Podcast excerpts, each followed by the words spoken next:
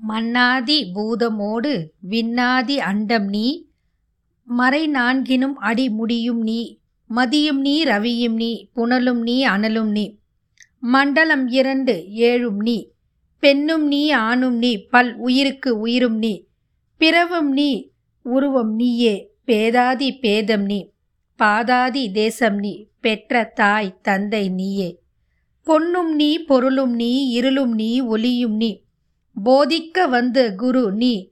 புகழனா கிரகங்கள் ஒன்பதும் நீ. இந்த புவனங்கள் பெற்றவனும் நீ.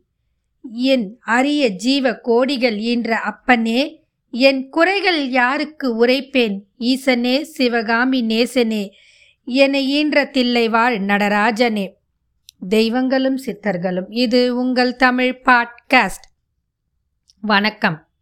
இன்னைக்கு நம்ம சிதம்பரம் மான்மியத்தில் பகுதி எட்டை பற்றி பார்க்க போகிறோம் சென்ற பகுதியோட தொடர்ச்சி.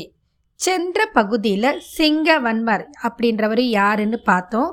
அவர் தன்னுடைய தேசத்தை விட்டு எதற்காக வந்தாருன்றதையும் பார்த்தோம். இப்போ அவர் இப்படி வந்து பல க்ஷேத்திரங்களுக்கு போய் பல புண்ணிய ஸ்தலங்களுக்கு போய் நீராடி பல ஈஸ்வரனையும் அம்பாலையும் வணங்கி வனம் வழியாக வந்துக்கிட்டே இருக்கும்போது ஒரு அடர்ந்த வனத்துக்கு வராரு. அப்படி வந்துக்கிட்டு இருக்கும்போது அவர் அங்கு ஒரு வேடவனை சந்திக்கிறாரு. அந்த வேடவனை சந்தித்து அவர் என்ன கேட்குறாருன்னா இந்த பூமியில் உள்ள சிவஸ்தலங்களை வழிபட்டு கொண்டு நான் வருகிறேன். அப்படி வந்து இந்த பகுதியை அடைந்தேன். இந்த பகுதியில் வேறு ஏதேனும் சிறப்பு வழிபாட்டு ஸ்தலங்கள் உள்ளதா? என்று கேட்டார். அவனும் அவரை உற்று நோக்கி ஆம் இங்கு சிறப்பான ஒரு ஸ்தலம் இருக்கிறது. தில்லை வனம். வாருங்கள் நான் தங்களை அங்கு அழைத்து போகிறேன் என்று கூறினார். மேலும் அங்கு உள்ள முனிவரை சந்தித்தால் இந்த இடத்தின் மேன்மையும் தங்களுக்கு உள்ள பிரச்சனையும் அவர் தீர்த்து வைப்பார் என்று கூறிய வேடன் அவ்வாறே சிங்கவர்மனை அழைத்து சென்றார். சிங்கவர்மன் தில்லைவனம் சென்றதும் என்ன நடந்தது? சிங்கவர்மன் இரண்யவர்மர் ஆனது எப்படி? அப்படின்றத இப்போ நம்ம பார்ப்போம். வேடவன் கூறியது போலவே அந்த சிங்கவர்மரை அவர் அழைத்து கொண்டு தில்லைவனம் சென்றார். அங்கு ஒரு முனிவரை காட்டி இவரே இங்கு இருக்கும் முனிவர் இவரை நீங்கள் கேட்டால் இந்த தலத்தின் மேன்மையான சிறப்புகளையும் மேலும் இங்கு உள்ள மற்ற சிறப்புகளையும் அவர் எடுத்து உரைப்பார். தங்களுக்கு எல்லா விதத்திலும் அவர் உங்களுக்கு உதவுவார் என்று கூறி வேடுவன் அவரிடம் அழைத்து சென்றார். அங்கு சென்ற சிங்கவர்மன் அந்த முனிவரை பார்த்து மிகவும் வியப்புற்று அவரை அமர்ந்திருந்த யோக நிலையில் இருந்ததை பார்த்து சற்று சிந்தித்தார். பிறகு இவரே நமக்கு தகுதியானவர். இவரிடமே நாம் இந்த இடத்தின் மேன்மையை பற்றி தெரிந்து கொள்வோம் என்று எண்ணி அந்த யோகத்தில் அமர்ந்திருந்த வியாக்கிரபாத முனிவர் இடத்திற்கு நெருங்கி சென்று அவர் பொற்பாதங்களில் விழுந்து வணங்கி நமஸ்காரம் செய்தார். அப்பொழுது சிங்கவர்மன் தன்னை அறியாமல் கண்களில் கண்ணீர் தழும்ப அவரிடம் நான் கைகூப்பி நின்றார். பிறகு அவரிடம் தன் வரலாற்றை எடுத்து உரைத்தார். தன் உடல் கோளாறு காரணத்தால் தன்னால் நாடாள முடியவில்லை. அரசாலும் தகுதியை இழந்து விட்டதாகவும் அதனால் பல இடங்களுக்கு சென்று பல திவ்ய தேசங்களுக்கு சென்று அங்கு உள்ள இறைவனையும் அம்பாலையும் சேவித்து புனித நதிகளில் நீராடி இப்பொழுது இந்த வனம் வந்து அடைந்ததாகவும் எடுத்துரைத்தார். இதை கேட்ட வியாக்கிரபாத முனிவர் அவரை பாற்று சற்று சிந்தித்தார். பாவம். இவர் இங்கு வந்து இறைவனிடம் சரண் அடைந்து விட்டார். எனவே இவருக்கு தக்க வழியில் நாம் உதவ வேண்டும் என்று எண்ணிய வியாக்கிரபாதர் அவரை பார்த்து கேட்டார் உனக்கு எந்த விதத்தில் நான் உதவ வேண்டும்? அப்படின்னு கேட்டார். அதற்கு அவர் என்ன சொன்னார்னா பல இடங்களுக்கு சென்று வந்துவிட்டேன் எனினும் என்னுடைய குறைகள் தீரவில்லை. குறைந்த பட்சம் முக்தி என்னும் இன்பத்தையாவது பெற முடியுமா என்பதற்காக தான் நான் இங்கு வந்தேன். இந்த இடம் அதற்கு தகுந்த இடம் என்று நான் உணர்கிறேன் அப்படின்னு சொல்றாரு. சிவபெருமானின் தரிசனம் செய்து கொண்டு வரும் வழியெல்லாம் எனக்கு முக்தி என்னும் இன்பம் கிடைக்குமா என்று அறிந்து கொண்டே இவ்விடம் வந்தேன். முக்தி என்ற இன்பம் அப்படின்னா மோட்சம் பெறுவதற்கான வழிமுறை. அதற்காகவே நான் பல கஷேத்திரங்கள் சென்று இங்கு வந்து உள்ளேன். இப்பொழுது குறைந்தபட்சம் எனக்கு அந்த மோட்சமாவது கிடைக்குமா அப்படின்னு கேட்டார்.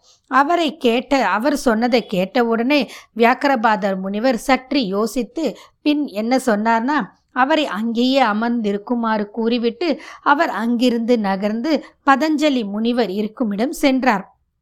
அப்படி வியாக்கிரபாதர் பதஞ்சலி முனிவரன் போய் என்ன செஞ்சார்னா அவர் போய் பதஞ்சலி முனிவர்கிட்ட சிங்கவர்மனின் வரலாற்றை எடுத்து உரைத்தார். அதற்கு பிறகு இருவரும் யோசித்தார்கள் இதற்கு ஏதேனும் வழி கிட்டுமா என்று சிந்தித்தார்கள். அவர்கள் இருவரும் கலந்து ஆலோசித்து அவர்களால் எதுவும் செய்ய முடியாது என்பதை உணர்ந்து அவர்கள் இருவரும் இதற்கு தக்க முடிவு இதற்கு தக்க பதில் இறைவனிடமே உள்ளது என்பதை உணர்ந்து சிவபெருமானிடமே சென்று முறையிடலாம். அவரே இதற்கு சரியான தீர்ப்பை வழங்குவார் என்று முடிவு செய்துவிட்டு அவர்கள் இருவரும் கனக சபையின் வாயிலே போய் நின்று கொண்டார்கள். கனக சபையின் வாயிலே சென்று நின்று அவர்கள் எம்பெருமான் ஈஸ்வரனை நோக்கி மனமுருக வேண்டினார்கள். இவர்களின் வேண்டுகோளுக்கு செவிசாய்த்த எம்பெருமான் ஈசன் அவர்கள் முன் தோன்றினார். தோன்றி இனார் அப்போ இவங்க ரெண்டு பேரும் என்ன கேட்டாங்கன்னா எம்பெருமானே இங்கு கவுட தேசத்தை சேர்ந்த குமாரன் ஒருவன் வந்து உம்மை சரணடைந்து நிற்கிறான். அவன் உடல் குறையை நீக்கு அவனுக்கு உனது திருக்காட்சியை தந்து அவனையும் உமது அடிமையாக்க ஏற்கொ ஆட்கொள்ள வேண்டும். உம்முடைய அடிமையாக ஆட்கொள்ளும் அனைவருக்கும் முக்தி கிடைக்கும் என்பதை நாம் அறிவோம் அப்படின்னு சொன்னாங்க. உடனே அதை கேட்ட இறைவன் இரக்கம் கொண்டு நடன சபாபதியான தோற்றத்தில் அவர்கள் முன் வந்து ஓ முனிவர்களே நீங்கள் சொன்னதை நான் செவி சாய்த்தேன். இப்பொழுது நான் சொல்வதை நீங்கள் கேளுங்கள். அப்படின்னு அவர் என்ன சொன்னார்னா முனிவர்களே உங்கள் வேண்டுகோளை கேட்டேன். இப்பொழுது நான் ஒரு உபாயம் கூறுகிறேன். நீங்கள் அந்த குமாரனை முதலில் பொற்றாமரை குளத்தில் ஸ்நானம் செய்யுமாறு கூறுங்கள். அதற்கு பின் அவரை இங்கு அழைத்து வாருங்கள் என்று கூறி அவர்களை அனுப்பி வைத்தார் எம்பெருமான் ஈசன். அவர்களும் சிவனின் உரையை கேட்டு சிவலின் கட்டளையைக்கு பணிந்து சிவனை நமஸ்கரித்துவிட்டு அங்கிருந்து உடனே கிளம்பி சென்று சிங்கவர்மனை சந்தித்தார்கள். பின் சிங்கவர்மனை அழைத்து கொண்டு பொற்றாமரை குளம் என்னும் சிவகங்கை குளத்திலே குளிக்கச் செய்து அவரை கனக சபைக்கு அழைத்து வந்தார்கள். அங்கு வந்து நமஸ்கரிக்க சொன்னார்கள். அந்த சிங்கவர்மனும் அவர்கள் கூறியது போலவே செய்து பின் கனக சபைக்கு வந்து நமஸ்கரித்து எழுந்தவுடன் ஆனந்த நடராஜரான எம்பெருமான் ஈசன் அவர்களுக்கு காட்சி கொடுத்தார். அந்த காட்சியை பெற்ற சிங்கவர்மனின் உடல் கோளாறு அந்த கணமே அந்த நொடியே அந்த க்ஷணமே மறைந்து போனது. அவர் நல்ல உடல் நிலையுடன் தோற்றம் கொண்டார். ஆகவே அன்று முதல் அவர் இரண்யவர்மன் என்ற திருநாமம் பெற்றார். இரண்யம் அப்படின்னா என்ன அர்த்தம்னா விடுதலை அப்படின்னு அர்த்தம். அதாவது உடலில் இருந்த கோளாறுகள் விடுதலை பெற்று பழைய நிலைக்கு அவர் திரும்பினார். அதாவது மனித உடல் பெற்றார். இதன் காரணமாக அவர் இரண்யவர்மன் என்ற திருநாமம் பெற்றார். இப்பொழுது அவருக்கு எம்பெருமான் ஈசனை கண்டதும் உடல் சிரித்து மெய் சிலிர்த்து விம்மி விம்மி கண்ணீர் விட்டு கண்களில் தாரை தாரையாக ஆனந்த கண்ணீர் வழிந்தோடியது. நெஞ்சம் சிலிர்க்க நெஞ்சே வெடிக்க நடராஜரின் முன்னிலையில் விழுந்து விழுந்து வணங்கி ஆனந்தம் மேற்பட்ட அழுதார். அதன் பின் அவர் எம்பெருமான் சிவபெருமானிடம் என்ன கூறினார்னா சுவாமி தங்களின் பாதத்தில் விழுந்து சரணடைந்த என்னை ஆட்கொண்டு விட்டீர்கள். இதுவே எனக்கு போதுமானது. நான் இப்பொழுது மிகவும் மகிழ்ச்சி அடைகிறேன். என் உடல் கோளாறு நீங்கி நான் மனித உருவம் பெற்றேன். இதற்கு நான் தங்களை மீண்டும் நமஸ்கரிக்கிறேன் என்று அழுது சொன்னார். உடனே சிவபெருமான் என்ன சொன்னார்னா இந்த இரண்யவர்மனை பார்த்து இரண்யவர்மனே இன்று முதல் நீயும் இங்கேயே தங்கி இருந்து நமக்கும் வியாக்கரபாத முனிவர் ஸ்ரீ பதஞ்சலி முனிவர் மற்றும் இங்குள்ள மூவாயிரம் முனிவர்களுக்கும் தொண்டு செய்து வருவாயாக என்று ஆசீர்வதித்தார். அதை கேட்டு ஆனந்தமடைந்த வியாக்கரபாத முனிவர் அங்கிருந்து கிளம்பி இரண்யவர்மனை தன்னுடன் அழைத்து சென்று தமது மனைவியிடம் சென்று கூறினார். தமது மனைவியிடம் வியாக்கரபாத முனிவர் என்ன கூறினார்னா பத்தினி பெண் தெய்வமே உபமன்யு உனக்கு தவப்புதல்வன்.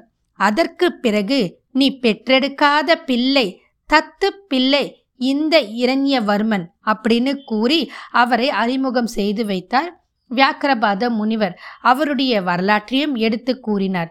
இரண்யவர்மனும் தன் தாயின் மேலாக எண்ணி அவர்களை வ விழுந்து வணங்கினான். பின் என்ன சொன்னார்னா தாயே என்னையும் ஆசிர்வதியுங்கள் என்று கூறிவிட்டு அவள் காலில் விழுந்து வணங்கினார். அன்று முதல் இரண்யவர்மனும் அவர்களுடனே தங்கியிருந்து அனுதினமும் சிவகங்கை குளத்திலே நீராடி எம்பெருமான் சிவபெருமானை ஆராதித்து முனிவர்களுக்கு தொண்டு செய்தவாறு அங்கு இருந்து வந்தார். திருச்சிற்றம்பலம். இத்துடன் இந்த பதிவு நிறைவு பெறுகிறது. இதன் அடுத்த பகுதியை நாம் மற்றும் ஓர் பதிவில் சந்திப்போம். வாழ்க வளமுடன். தென்னானுடைய சிவனே போற்றி எந்நாட்டவர்க்கும் இறைவா போற்றி.